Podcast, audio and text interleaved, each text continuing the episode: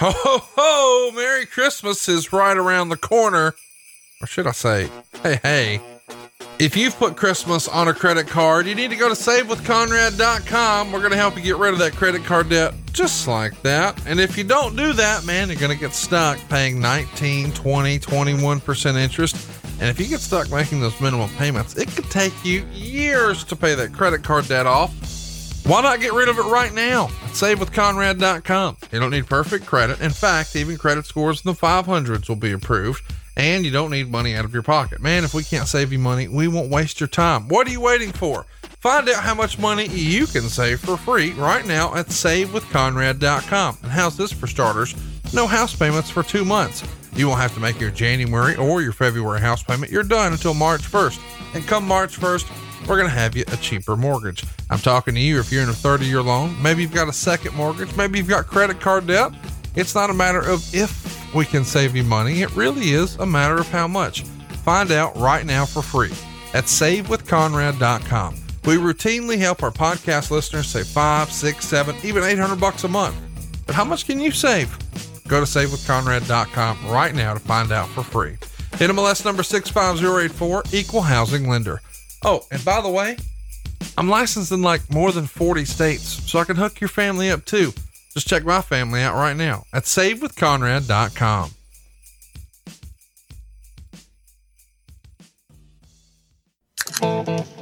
Welcome to something to wrestle with. Bruce Pritchard. Bruce Pritchard. Well, you know.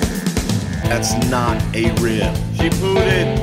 She pooted. What a rib? No, yeah, I mean, there's no box of gimmicks. Rumor and innuendo. I don't deal in rumor and innuendo. And, and was he there? I was there. I don't give a shit. I ain't scared of shit. I ain't scared of shit. Fuck him. You, Bruce. I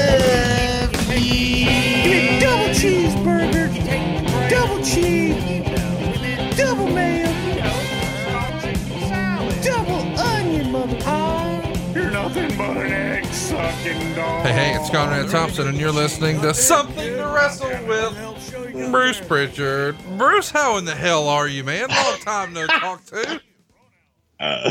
Ah, just wonderful, man. I, I'm ready. What, what, what, ju- what, ABA? Ask Bruce anything. I had my friend Corey Graves had had a whole list of shit, and I told him he had to go on Twitter to, to ask it, but uh, he was he was really um, he liked the ABA. I, I know what else he liked. He liked uh great friend of the show, Taz, taking issue with him. Boy, it feels like Corey Graves just can't help himself. He's in Twitter wars left and right, is he not? Nicest guy in the world, man. I love him to death, and uh, Oh, I want anybody wants to read anything into his shit is including Taz is is uh, just reading too much shit into their life and uh, there couldn't be a nicer guy in my opinion and I'll probably get a lot of hate for that but uh, I love him and and uh, enjoy enjoy the hell out of him Oh, well, send me your hate tweets too. Uh, hey, hey, it's Conrad. I've, I met Corey like, I don't know, five or six years ago, and he could not have been cooler to me. And, and we've been buddies ever since. And I'm proud to have him as a listener here. I know he doesn't miss an episode. And we're sorry that we missed an episode last week. We were supposed to bring you Armageddon 1999. Real life got in the way, but we have not forgotten about you. We're going to make it up to you. You have a little surprise coming your way, boys and girls. So stay tuned.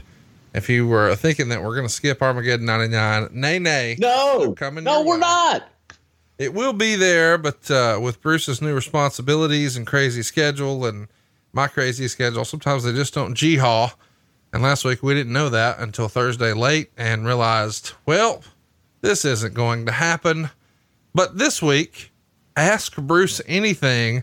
This might actually be the most questions we've ever had for a single episode. There's no way we'll get to all of them, but more than 800 submissions at the time of us recording today. Can you imagine that people want to ask you 800 fucking questions? That blows my mind.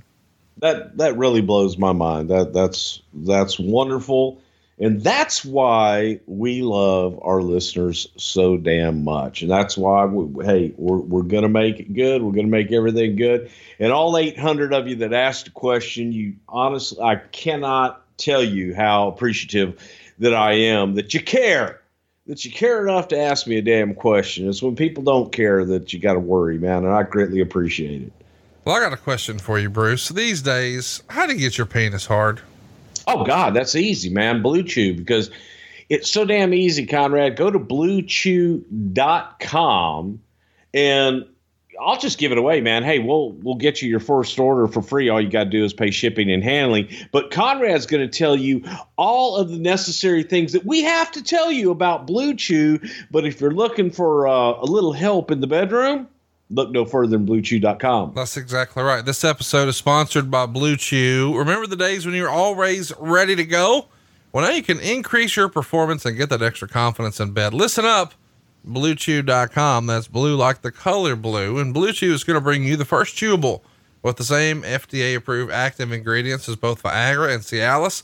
You can take them anytime, day or night, even on a full stomach. And since they're chewable, they can work up to twice as fast as a pill. So you can be ready whenever an opportunity arises. If you could benefit from more confidence where it counts, Blue Chew is the fast and easy way to enhance your performance. Blue Chew is prescribed online by licensed physicians so you don't have to go to the doctor's office or wait in line at the pharmacy, and it ships right to your door, all in a discreet package, and they're made in the USA. And since Blue Chew prepares and ships direct, they're cheaper than a pharmacy, and maybe best of all, there's no more awkwardness. Right now, we've got a special deal for our listeners. Visit bluechew.com and get your first shipment for free when you use our promo code WRESTLE. Just pay $5 shipping. Again, that's B L U E C H E W.com, and the promo code is WRESTLE to try it for free. Of course, Blue Chew is the better, cheaper, faster choice, and we thank them for sponsoring the podcast. So now, without further ado, Bruce, people are excited to pick your brain. Are you ready? Well, that that's that that's scary picking this brain. It's uh, it's kind of fried around the edges and frayed in the middle, but uh, sometimes a little gooey. But let's pick at it. Jay Stovall wants to know if you go back in time and unbook one storyline that you created what would it be? Hmm. Great question, Jay. That really is a great question, and it, it's you know again it's hindsight. You look back at it, but as far as big programs, and I don't regret it, but I think I would have booked it differently with knowing what we knew and and just trying shit. And that's Bob Holly versus Brock Lesnar. That that program at that time, I think that it needed a little bit more time and. uh just a little bit more work. And I think I would have done it differently. Go back and unbook that. A couple of great questions from friends of the show. Jeff, and he writes in, whose genius idea was it to start selling theme songs, starting with the WWE Full Metal, the album? As a kid, that just made my entire life being able to walk into a room with a theme song blaring. Chat me up, Bruce. This is a great idea. Who saw money in this? Is this a Vince idea or does somebody bring it to him and say, what if? You know, I, I, think it was a Vince idea because it was one of those things that was requested. People were like, "Where, you know, what's that song?" Okay, for for example, you know, what what's that? What's that song when the guys come out and, and they're singing? You know, I'm just a honky tonk man. Where can I get that? And people were looking for a record version of the entrance music. Now he had already done Pile Driver and Pile Driver 2, you know, the wrestling album, uh, or actually it's wrestling album first and then Pile Driver. But uh, there was there was a hankering for it. People wanted it, so we gave it to them. Great question from our friend James. He writes in, if Sting would have signed with WWE, and of course he means back in the day, what would they have named Sting since he probably didn't own the Sting name? Wow. I you know, I think Sting would have been one of those exceptions to the rule. And I say that and then at the same time I say because of the singer Sting that that might have caused some issues on a on a larger platform and um but I think that I you asking me right now I think Sting probably would have been the exception to the rule. It's just fascinating to me to think about what it could have been. You know, especially when, when we've heard very recently on a WWE podcast a whole list of names that New Day could have been called. And of course, Stone Cold Steve Austin has talked about when he described the character, creative sent back a list of names that he could have chosen, one of them being Chili McFreeze. It's just weird to think about. And that's the bottom line because Chili McFreeze said so. I like it. I, I, I personally like Chili McFreeze and, and think that would have been hot. You know, just chili. Chili 316. Michael Eldridge writes in Houston Wrestling is one of my favorite episodes. Did Bruce ever get any closure with Paul Boesch? In my, you know what? I, I, I came to terms with it myself. And I wish that I could have said goodbye to Paul. I wish that before Paul passed, that there had been closure, but I got closure with his family um, afterwards, and they're wonderful people. I just, in my own, you know, in my own way, I, I came at peace because I believe that once people have, have gone on to wherever they go when they die, that they are able to to see the truth and that everything comes out in the end. So to that, I felt good about it. And um, I just wish that I had had the opportunity to say goodbye to Paul in person before he passed. Josh Kuhn writes in, What is Bruce's all time favorite Hulk Hogan moment? Of course, when you first come into the company, Hulkamania is running wild. Probably got a list of uh, iconic Hulk Hogan moments in your back pocket. Does one stand out above all the rest?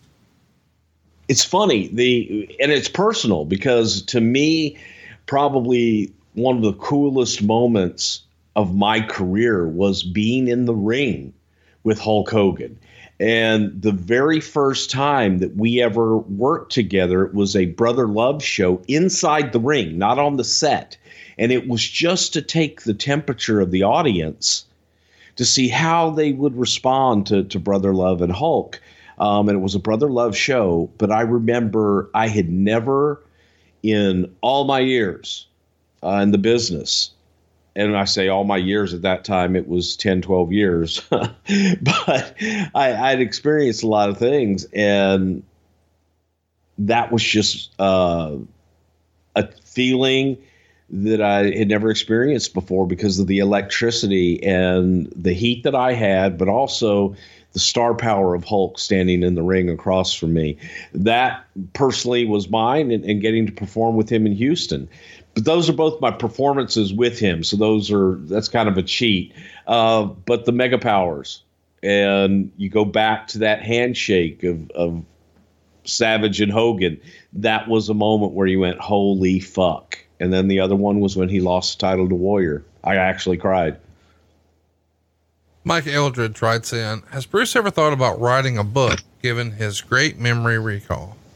In the process, and uh, I've got all of my notes and all of my pads from 1985 uh, to the present day. Uh, I've always carried around, uh, you know, like a yellow legal pad and take notes. And just when I'm finished with the pad, I put the pad in a stack of other pads, and I've kept them throughout the years for whatever reason. And I've been able to go back and reference those to jog my memory and yes, a book is in the works.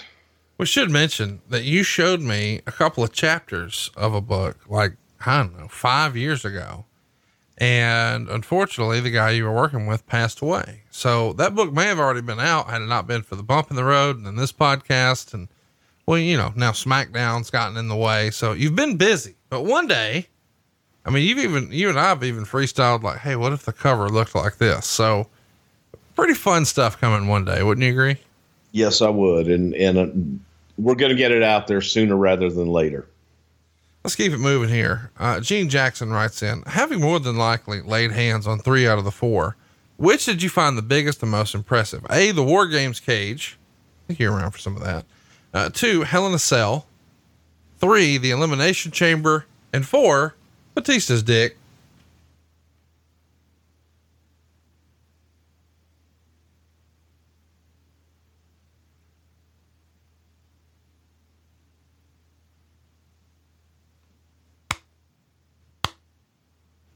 That's a slow clap for Gene Jackson for, without question, the most interesting way to get to that joke ever. Um, real, real question here, Bruce. How excited were you to see that Batista's finally getting his worthy spot in the Hall of Fame? Very happy for Dave, and I think it's deserving, and very happy for Dave on a personal note. Do you think he'll address it on stage?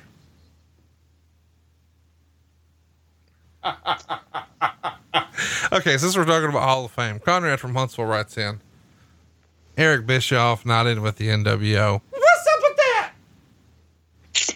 I think Eric's very deserving of a Hall of Fame all on his own. Yeah, I can't argue that. I mean, you know, I know, I know you're not going to betray any confidences, and you probably know, but hypothetically, it would be cool if Eric Bischoff inducted the NWO. And I know you're not going to comment. I'm cool with that. Mike Whitaker writes in, uh, what did the grocery store brawl cost the WWE between Austin and Booker T? a lot more than the grocery store thought in the beginning. Um, you know, I probably you add up the food and repairing some a few things. It, it wasn't that expensive when you look at the cost of trying to recreate that in, in another world. Um, actually being able to go into a, a grocery store and allow them or for them to allow us the use of their store it gave you that sense of reality. It didn't look like like guys grocery games on the food network or anything like that. Um, it was a real grocery store. They were kind enough to open their doors to us let us shoot that segment with booker and stone cold but it probably cost a few thousand dollars Efren writes in, in the early 80s, when Howard Finkel would come into the ring, he would signal the person to lower or raise the microphone, sometimes two or three times. Was this a rib? Someone from the garden not paying attention, or one of you guys running it and fucking with him? Is this my Efren? This is our Efren. This is our Efren. Glitter Jacket himself. Big fan of the show uh, one of the early adopters. Even has a, or used to have, a personalized license plate there in Arizona just to support the show. Big time fan of the show. And he sent those to me, as a matter of fact, and I have them up in my office now. Um, All he sent me was Valtrex. This is bullshit. Well, you know, he's a giver. He is. but um, no, you know, usually you got IATSE stagehands sitting up somewhere in a booth, not paying any attention to the show. They don't know what the hell's going on. They're watching a baseball game or some other bullshit where you're trying to do a show. So Howard signaling was out of frustration and out of trying to get their attention to goddamn lower the microphone. The Fink has got to make an announcement. The new. I love the Fink. Rob writes in, does Bruce know about Butch Reed and his Netflix money or how over he was in Florida? The hell's his Netflix money? That's a new one. You got to explain that one to me. You don't know about this? I don't know about this. Oh, this just came out this past week. I can't believe you're behind. I thought we would have talked about this by now, but it was just revealed that Butch Reed was one of the founders of Netflix. He's a fucking billionaire. Oh, Butch is a is a billionaire. Billionaire Butch? Billionaire Butch. It's like the million dollar man, except, you know, real. Is this real or is this some goddamn fucking fable bullshit? Nah, we made it up on Tony Schiavone's show, but we're trying to get it going. We've already affected Wikipedia, which tells you how reliable that shit is. I already know how reliable that bullshit is. Uh, Billionaire Butch what the fuck was the question? Did you, I was fascinated with Netflix. Did you know he created Netflix and how over he was in Florida? Motherfucker was over like a motherfucker in Florida. I'm going to tell you that right now. Interesting question here. We've never talked about this, but man. And wait a minute. Did you know that he's a hell of a rodeo uh, bull rider and shit too? Dude, did you know? And, and I mean, I don't know if you've seen this, but if you type in on any of your social media platforms. I like Twitter, of course. Ah, hey, hey, it's Conrad. But if you type in hashtag Butch Reed facts, there are a ton of things that you'll learn about Butch Reed that you didn't already know. Like one of the things I think that people don't know is that it was it was he that was able to tear down, you know, the wall over in Russia. You know, a lot of people credit Reagan like Mr. Gorbachev. It was actually Butch Reed. That was him personally in that deal.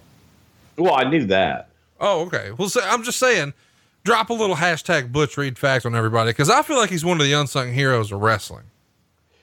Well, yeah, I mean, and and Butch was the original elf on a shelf. I didn't know that. That was his gimmick too. He created that too. Yeah. Originally, it was Butch in the Butch on a Uh, hutch. Butch on a hutch is what it was Yeah. originally, and that didn't catch on. So then they he came up with Elf on a Shelf. It's sort of like the knockoff George Foreman grills. Man, can you imagine if Hogan would answer the phone? Anyway, it became instead of Butch on a hutch, it was Elf on a Shelf, which really caught on. I think. I mean, it's brought the magic of Christmas to a lot of our young listeners. damn right.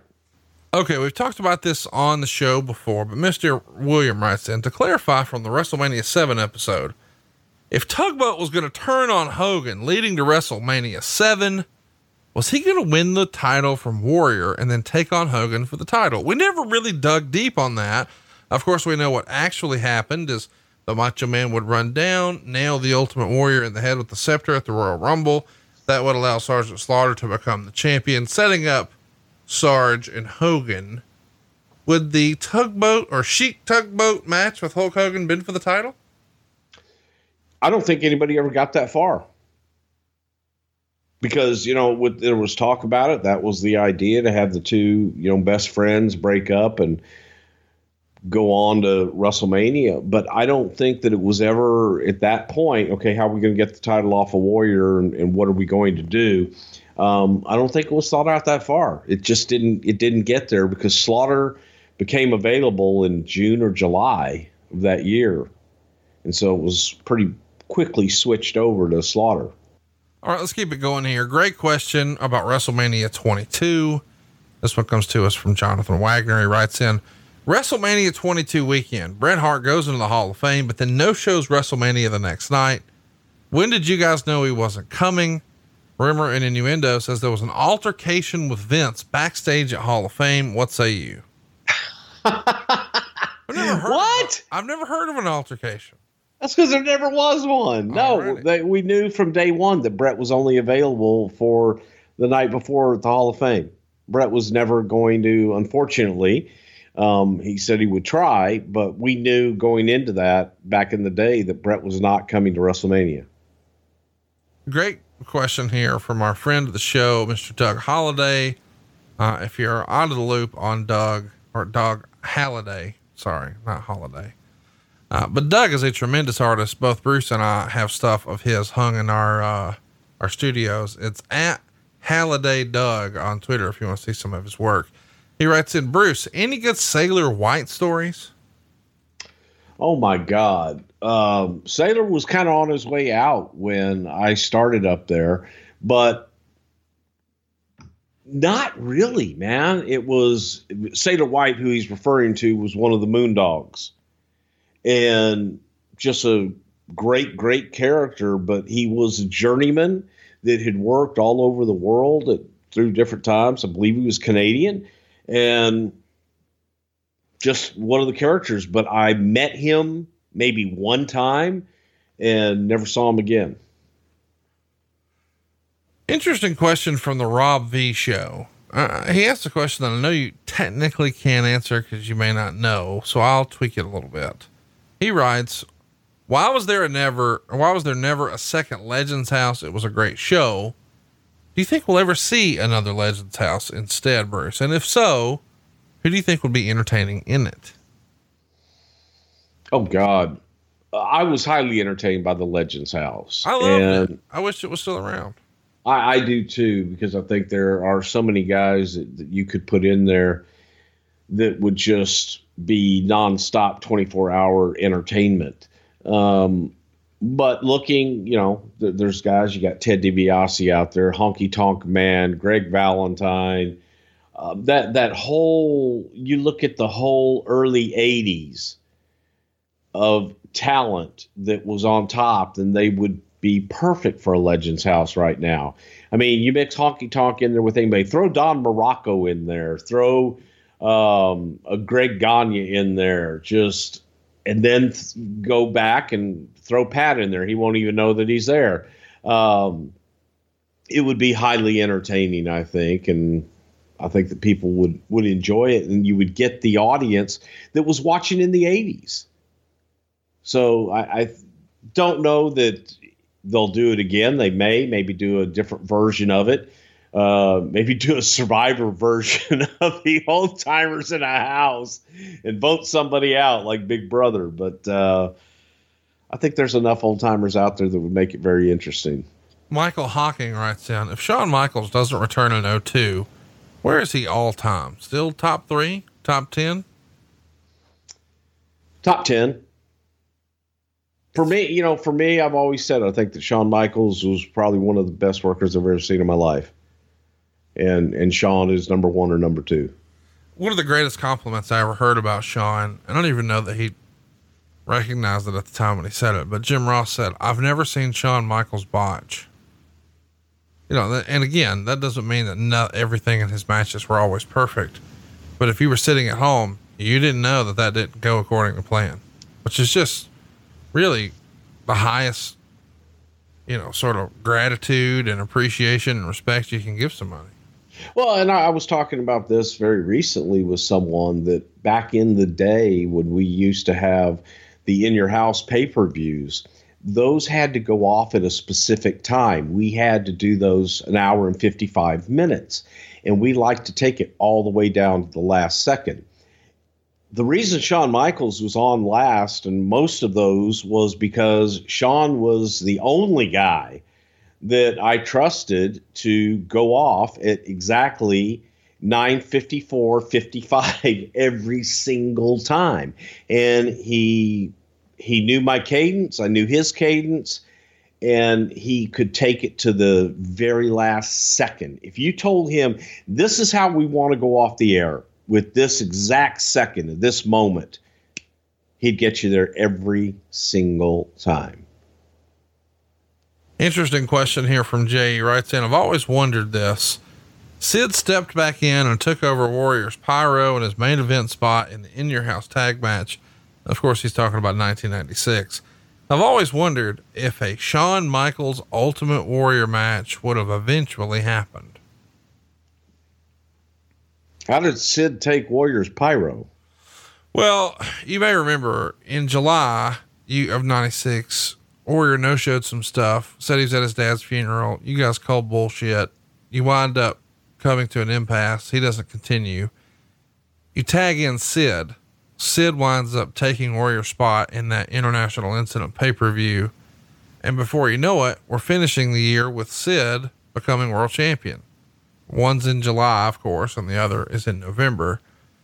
But in August, the the next month is when Shawn sort of fell out of love with Vader at SummerSlam, and plans change, pal. So if if Warrior was there all the whole time, and Sid wasn't. And if he fell out of love with Vader, would it have become Warrior at Survivor Series 96? That's an interesting sort of what if. Never really thought about it. And I think that going back in time, looking at what we were trying to do with Warrior when he came back was strictly attraction based, not working a full schedule. So I don't think that would have been an option, but you never know. I mean, if he had been around, maybe he would have been discussed. He definitely would have been a what if. Um, but the pyro thing, I go back to, and people don't know it because never the goddamn thing broke in rehearsals.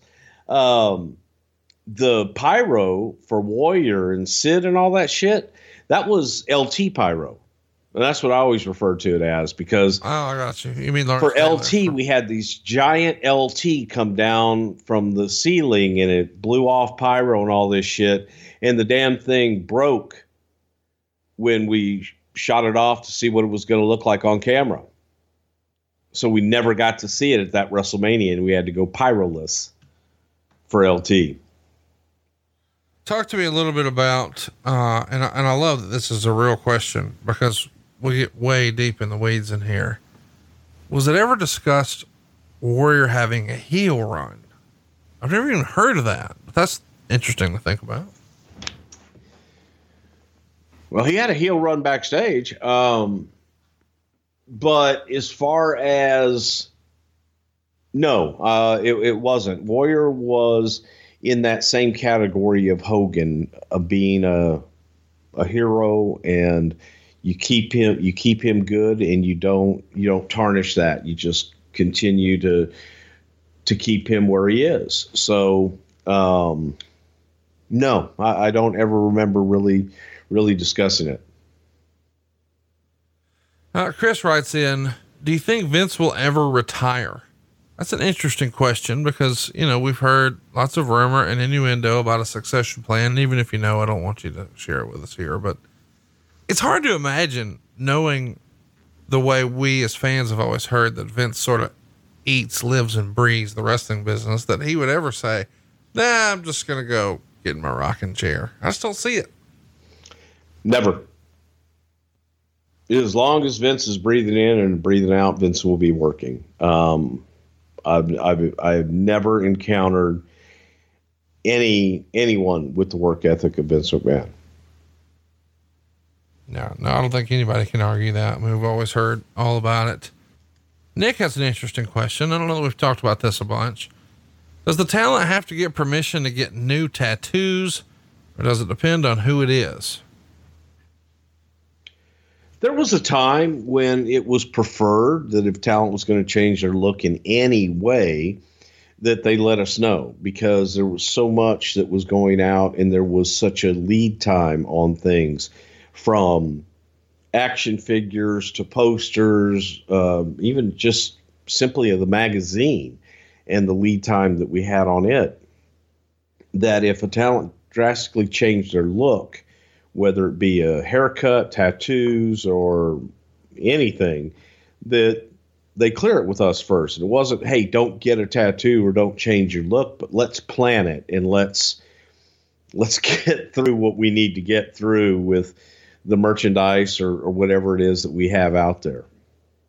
It's like Dusty Rhodes having extremely long hair, and we had to shoot some stuff after a TV with Dusty, and Dusty had cut all his hair off. Thumb a cut, baby. And it's it just was a disaster. We ended up putting a hat on him and, and trying to hide it as best we could. But just little things like that keep you want to maintain a, a certain look all the time. Uh, Chance Richardson writes in If Bruce could bring back one wrestling thing from the past, what would it be?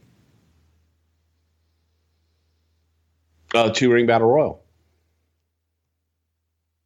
Two ring battle royal to me is is a an attraction that it always worked um, whenever you did it, and the attraction itself was a draw. It takes up a lot of ringside space. I get that, but it was it was a hell of an attraction, and I think that it's something that this era has never seen, and I'd love to see it coming back. Interesting question here uh, from Justin Andrews. He writes in, "What's the best advice you can give to wrestlers hoping to get noticed by WWE today?" It seems the criteria has changed and more opportunities are available. How do we take advantage of this? Spontaneity, spontaneity, and a lot of times I think that the best advice I can give anybody is come with ideas. Your ideas may not always be taken and they may not um, be used. May, they may not be used for you. They may be used for somebody else.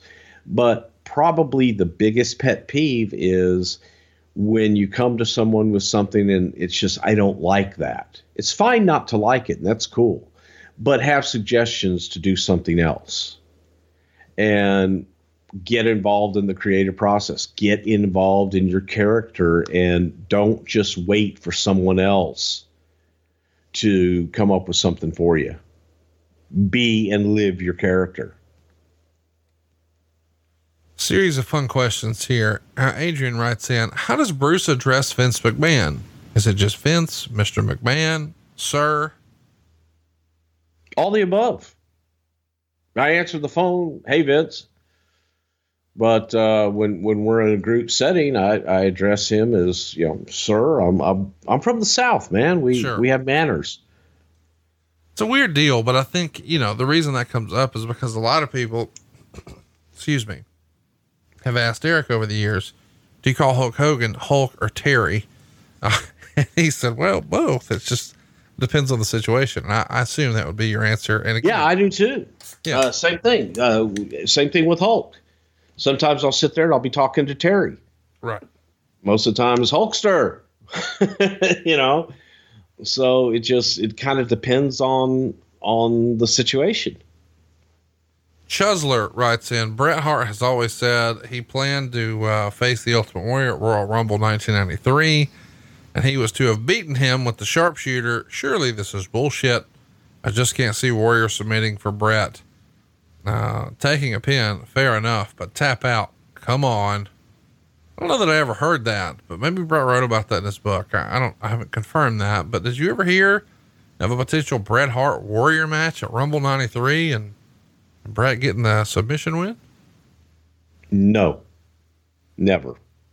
Uh, I know we don't like to talk about current stuff, so uh, I won't talk about what will or won't happen. But Charlie Thrower wants to know what are your thoughts on current free agent talents like Killer Kross, Marty Scurll, Tessa Blanchard, James Storms, etc. Pick one or two and give us your thoughts. You know, as a a fan, not as a member of uh, any sort of team.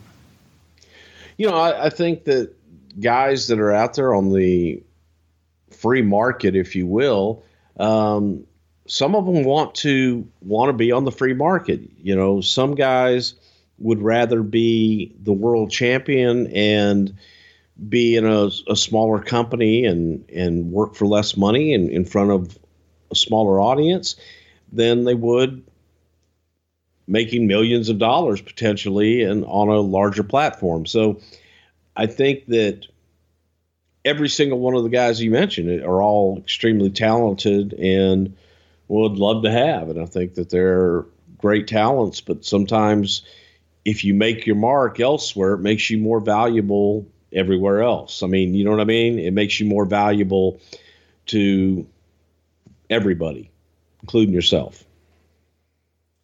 Straight shooting writes in Does Bruce know about Clarence Carter? We know that Conrad Cassio and Tony Schiavone do. Clarence Carter. Tell me about Clarence Carter. Come on, man. The musician. I mean, Help stroking. out. Stroking? Come on. Oh, you got to be stroking. There That guy? Yeah. Yeah, what about him? I don't know. Just what I don't know him. You don't know him? I don't know him. Uh, I knew a- Rick James. I sang Super Freak with Rick James Did you really? on the on the stage of the China Club in New York City. Is that real life? That is real life, right? Probably about a week or two after he got out of jail for tying that lady up and kidnapping her. How fucking high was everybody in the room that night? Well, I can only speak for myself and Rick. And uh we, we had no we had no problem raising the roof. Oh my gosh. That's great. When you just and I did not and, and the best part about it was is I had no idea who he was.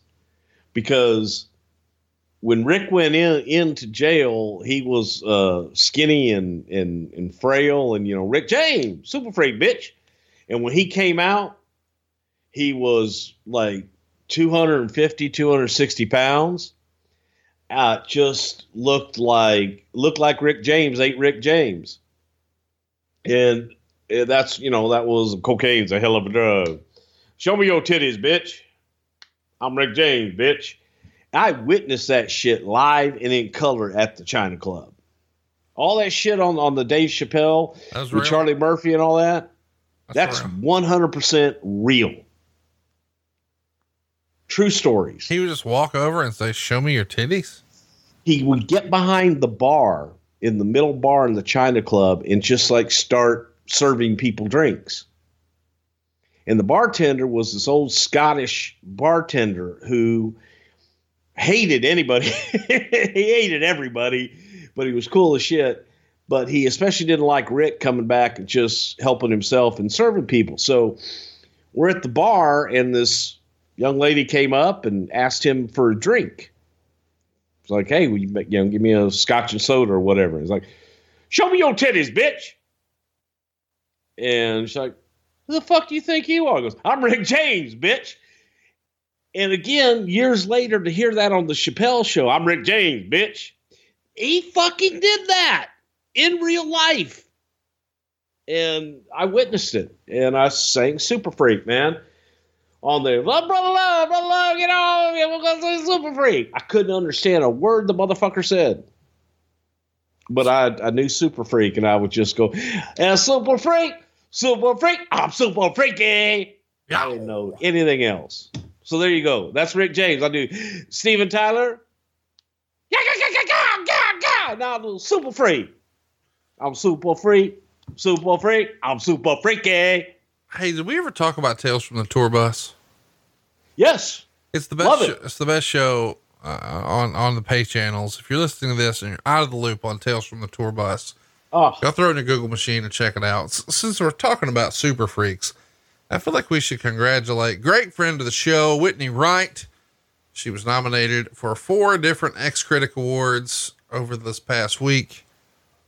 And uh, if you don't know who Whitney Wright is, well, throw it in your Google machine. But don't do that at work. yeah, don't do that at work. Best female performer, best actress, best girl girl action. I mean, she's just racking up stuff left and right. We're proud of her. Very sweet young lady too. Great friend of the show. And uh anyway, proud to see her doing well. Straight shooting writes in, will you ever do a full episode on the production side about guys like Adam Panucci, David Sahadi, Chris Chambers, etc., and their roles within WWE, all their contributions and best work, etc. As a video editor and videographer, I think their side of the business is too rarely discussed. Well, you know, frankly, their side of the business, they're the unsung heroes of everything that you see on television. All those packages, all those opens, and what makes the television show sing a lot of times is those behind the scenes production folk. And every name that you just mentioned, uh, off the chart great. Kevin Quinn, longtime editor that was there, is, is still with the company. Panucci, great, Sanguina, all, all those guys are just uh, off the chart. And I know I'm leaving out names. Chris Argento, the audio guy, Larry Rosen, longtime, old timer audio guy. We just had so much fun back in the day putting the shows together and and being able to just come together with some crazy ideas and and bring it to fruition. Um, I don't know there's enough there to do a show, but they, they are the unsung heroes, and, and without them, we'd be dead. Interesting question here from Jeffrey. We've talked about this a little bit, but I don't remember your answer. What did Bruce think of the 2008 film The Wrestler? And furthermore, what did he think of the Jericho Mickey Rourke feud? Um, I was, I vaguely saw some of the Jericho Mickey Rourke stuff. I, I was there for WrestleMania 25. It was in Houston. I actually went, but that was fresh off of being fired, and I was still, you know, that that bitter guy that didn't want to. I was like, ah, I'm gone. I, I wasn't really paying attention. However, the film, The Wrestler, I enjoyed is uh, is a film and is a story. It parts of it hit a little close to home and was one of the reasons that I was so reluctant to ever go out and do autograph signings and things like that because in, in my head that I pictured myself there in that National Guard armory with you know the guy next to me sound asleep no line and just wondering okay is somebody going to come take a polaroid with me for 10 bucks?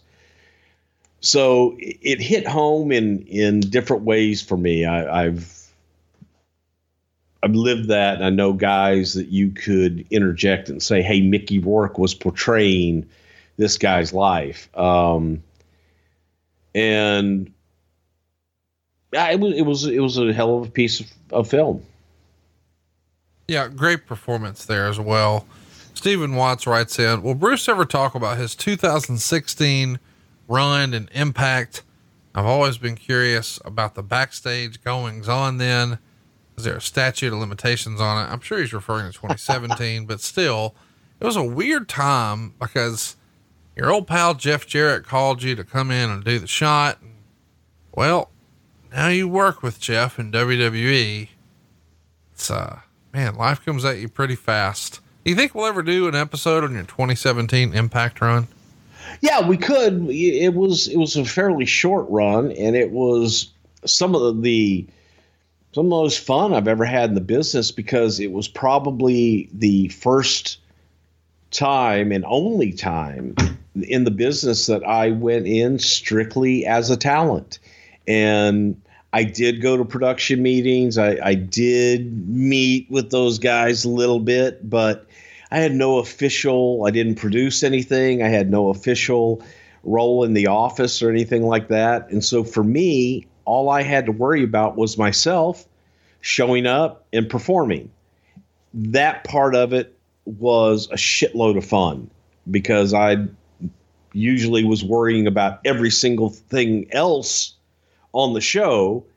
And I didn't, you know, even if I was performing, I was worried about everybody else. And this one time, all I had to do was my shit. And it was a lot of fun. Really, really fun question here. Uh, I don't know. You're going to get tickled at this one. Mark Vachon writes in September 8th, 2003. La Resistance botched a table spot with Spike Dudley on Raw. What happened backstage after the match? Did the Dudleys retaliate? Was Vince pissed? yeah. Wait, Bruce. wait, what was that date again? Write it down, God damn it! September. Oh shit! Eight two thousand three. What the fuck did La Resistance fuck with Spike Dudley? I bet when they got back, Devon and Bubba just tore them a new asshole. Yeah, goddamn right. Yeah, you should have you should have seen what happened on on uh, July sixth though. That was that was the night. I'm sorry. Um, yeah. It's just fascinating, dude. But see, okay, but here's the thing, man. There there would be guys that would be in the writing room sometimes and, and writers and and writers assistants that would like Clint from Hershey Sure. that would talk about well i remember the time and i believe it was in philadelphia and it was uh, tuesday night uh, september 6th and the second match was the dynamic dudes but it was only Johnny Ace Shane Douglas wasn't there, which was strange because Shane had worked the previous night in Altoona, and he didn't appear. There didn't appear to be anything wrong with him. And jo- Johnny Ace worked against one half of the Midnight Express. And it was very interesting that both of the Midnight Express were. And I'm like, what the fuck are you talking about? My memory is based on shit that I was involved with and, and affected my life in some way. And that's where my memory recall comes from. I don't know what the fuck La Resistance was doing on September 6, 2003, and fucking don't give a shit. Tim writes in, what does Bruce order at Waffle House? Of course, Tim is pretending. All American, baby. Well, first of all, you don't get to order Waffle House. You live in fucking Connecticut now. Yeah, it's it's out now. I go to the Lakeside Diner uh, just down the street and Sounds- get the turkey uh, omelet. Terrible. Terrible. Oh, it's fucking great, if a motherfucker walked in Waffle House and tried to order a turkey omelet, they'd whip his ass for that shit. oh well, there's no way I'd order a turkey omelet. I, I, the All American, man, the All American uh, with waffle wheat toast, uh, scrambled hard, and bacon all day long. Or or you get that hash brown shit.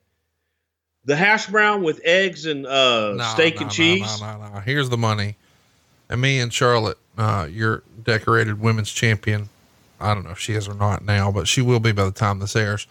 Uh, she, uh, she and I are cheesesteak people. You, you, you go hash browns in the ring and you got the Texas cheesesteak. That's the move with the Waffle House. But you get it all mixed up. No, no, I, I get it on bread, some of a bitch. I'm talking about Oh no, man! I get it all mixed up with eggs and shit. I No. love it. too much. You're doing too much. I am. You're right. You you are correct, sir. Dave writes in, what's the biggest difference between the superstars of the 80s and 90s compared to today? Uh, the '90s guys are about ten years younger. Thanks, fucker.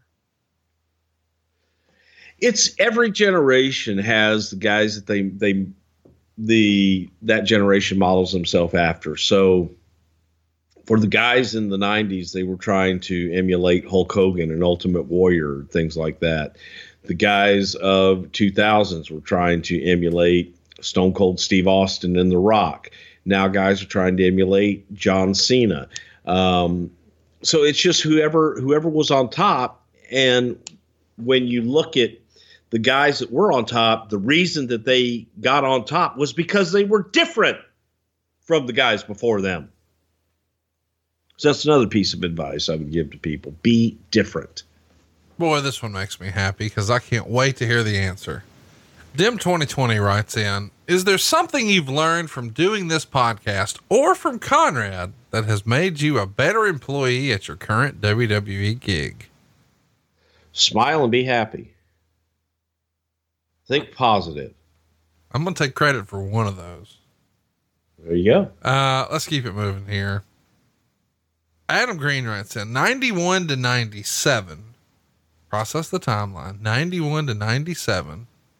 Bret Hart or Shawn Michaels? Shawn Michaels. I knew you were going to say that. A lot of our listeners think you low key hate Bret Hart. I do not low key hate Bret Hart. I have the utmost respect for Bret. And I think that Bret is one of the greatest artists to ever lace up a pair of wrestling boots.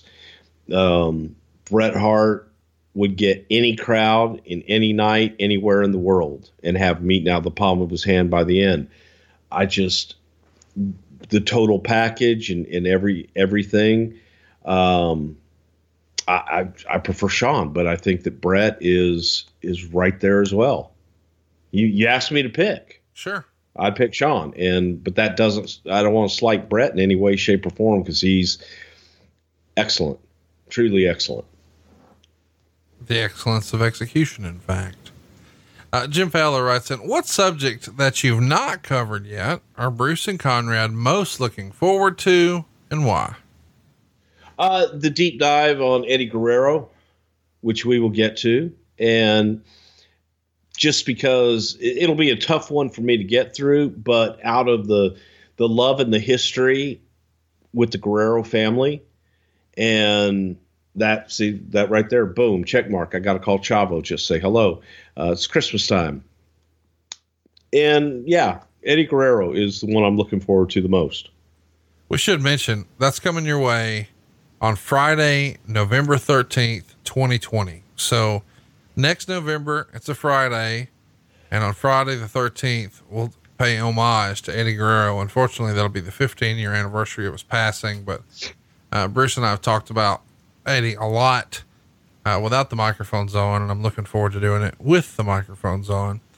Uh, Andrew writes in, why didn't Reckless Youth, Reckless Youth, easy for me to say, make it to the main roster? I I know why Andrew asked this. We've we've read over the years that he had several tryouts with WWE and maybe even did some camps, some Funkin' Dojo era type deals, but for whatever reason, never got a serious shot in the WWE. Why do you think that is? Because he couldn't translate. He, he wasn't able to communicate. His his promos and communication skills weren't that good. Tremendous in the ring, but it takes a lot more than having a great match in, in high spots. And he was a forerunner to a lot of that. Um, he was an indie darling, uh, super great guy, and innovative as hell. But it was hard to translate what that personality and who he was to an audience and that was his big drawback. Interesting question from Wayne Mills. He writes in, how is it determined who calls a match when it's heel versus heel or babyface versus babyface? Is it just the elder guy, like whoever has the more, who's the veteran, who has more experience, who has seniority? Usually it's the better guy. Okay. And and that's, you know, pretty much decided amongst them. It, can be a collaboration or if if one of if one of the two is better, he's going to lead. Uh, Chase writes in, do you ever see WrestleMania happening at a college football stadium that could hold more than a hundred thousand people in it? I know that's been talked about before, you know, LA Coliseum back in the day, but, uh, think it'll ever happen? A college Coliseum as opposed to, you know, an NFL pro stadium like Dallas? Are there any with uh, roofs? So you think you have to have a, roof, a West Coast or a roof? Yeah, I do. Um, but that's not the criteria. Yeah, I think I could see it happening one day. Oh, you, yes. You guys did it in Miami. Duh. Yeah. Silly question. Yeah. Uh, Andy writes in, I heard the original idea was for Sting to debut at Piper's Pit with Austin at WrestleMania 21. Any truth to that or just rumor and innuendo? It comes to us from Andy Kane. I've never heard that before, Bruce. 100% rumor and innuendo. Danny writes in, he's been mentioned several times occasionally, but never in great detail. Any fun Koko B. Ware stories?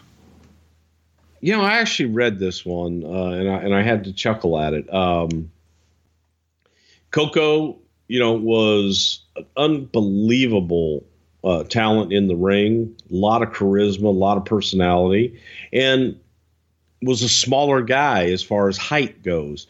But you talk about tough, I'd put Koko in there with any seven foot, footer, fucking supposed to tough guy that there was, and I think Koko would be the one walking out.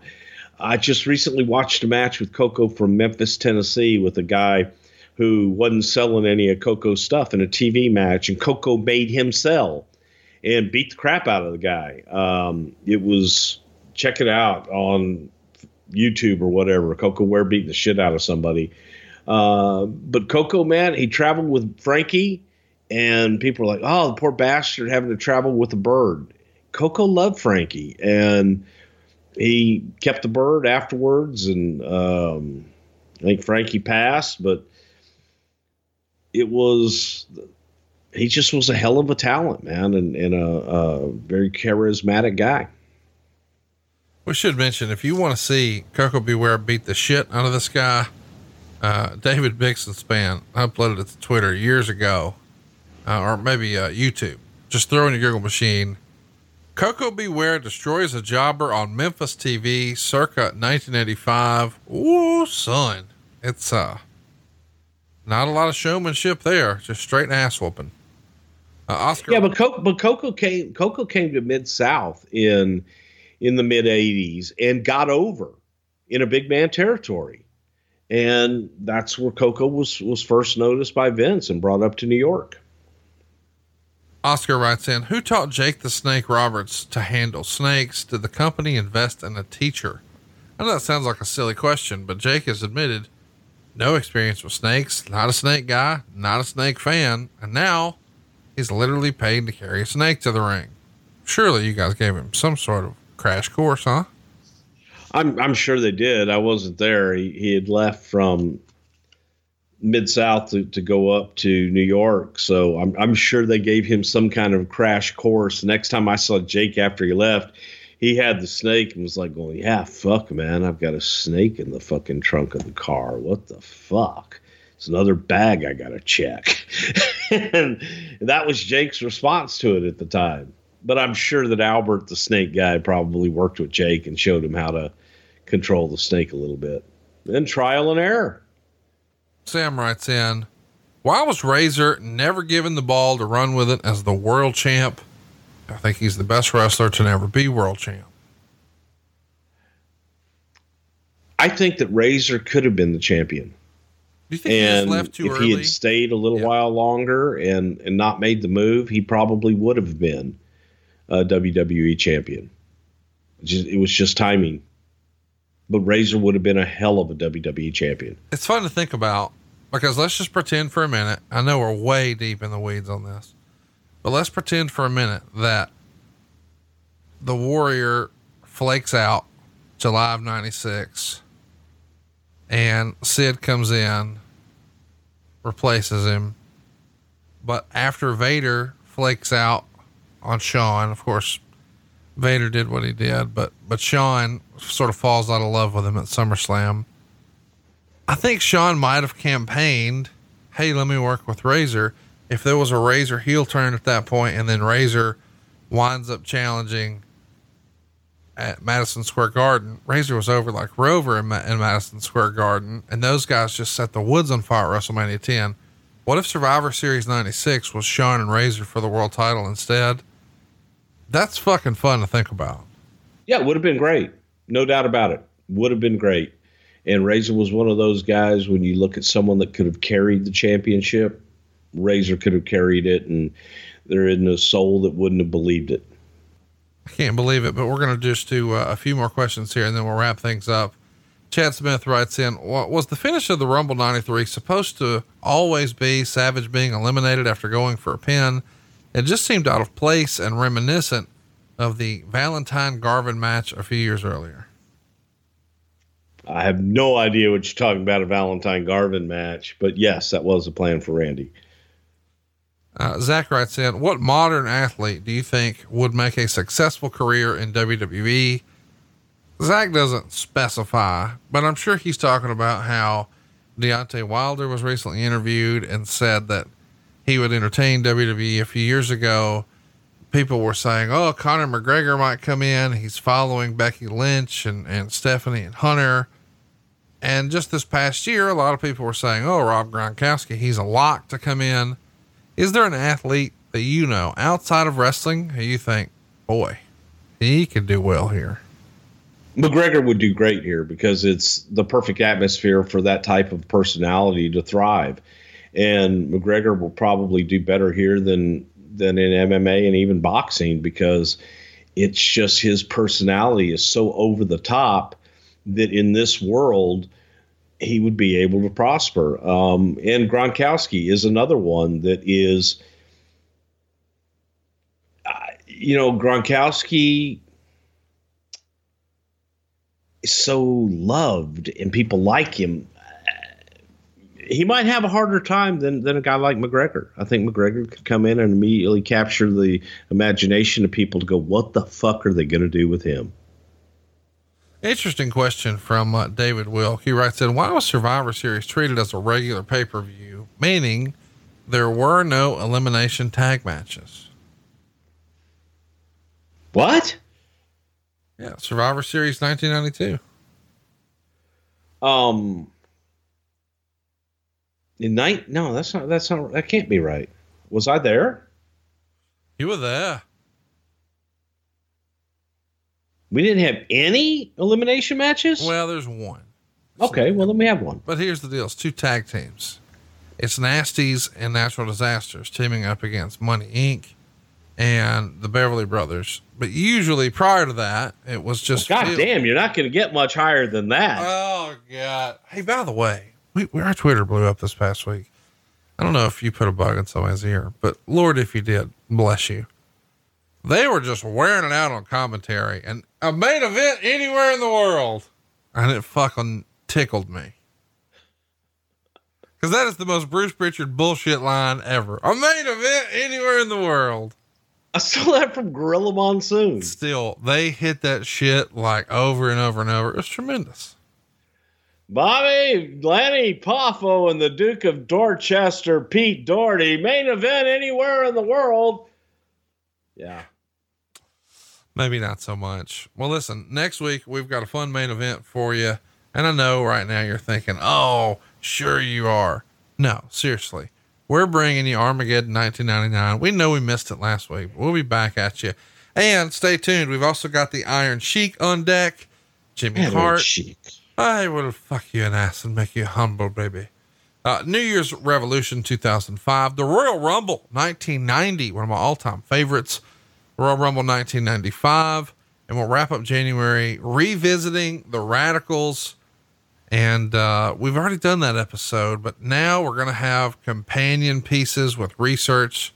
The first time we did it was just off the top of our head. And it really is the show that sort of put us on the map and uh, got us recognized. We appreciate you guys allowing us the opportunity to come into your house every single week. Uh, Bruce, I've had a lot of fun here on the show, and around the holidays, I get a little reminiscent. Can you believe that all of this has happened so fast, so quick. Yeah, it's kind of crazy. My son is here for Christmas and he's sitting in my office and he's looking around and he goes, Wow, you guys were doing live shows 2017 and then uh, now 2019 and I've got all the credentials and stuff on the wall in here. And when you reflect back on it, it's it's been a hell of a ride and it's it's pretty crazy and couldn't have done it without everybody listening without you and I wouldn't change a damn thing. And we appreciate you guys being along for the ride, and we will continue to bring these shows to you every single Friday. Now, stay tuned next week. We got a little surprise for you. Don't forget Armageddon 99 coming your way, Iron Sheik, Jimmy Hart, and so much more right here every Friday on Something to Wrestle with Bruce Pritchard. Shaka Khan!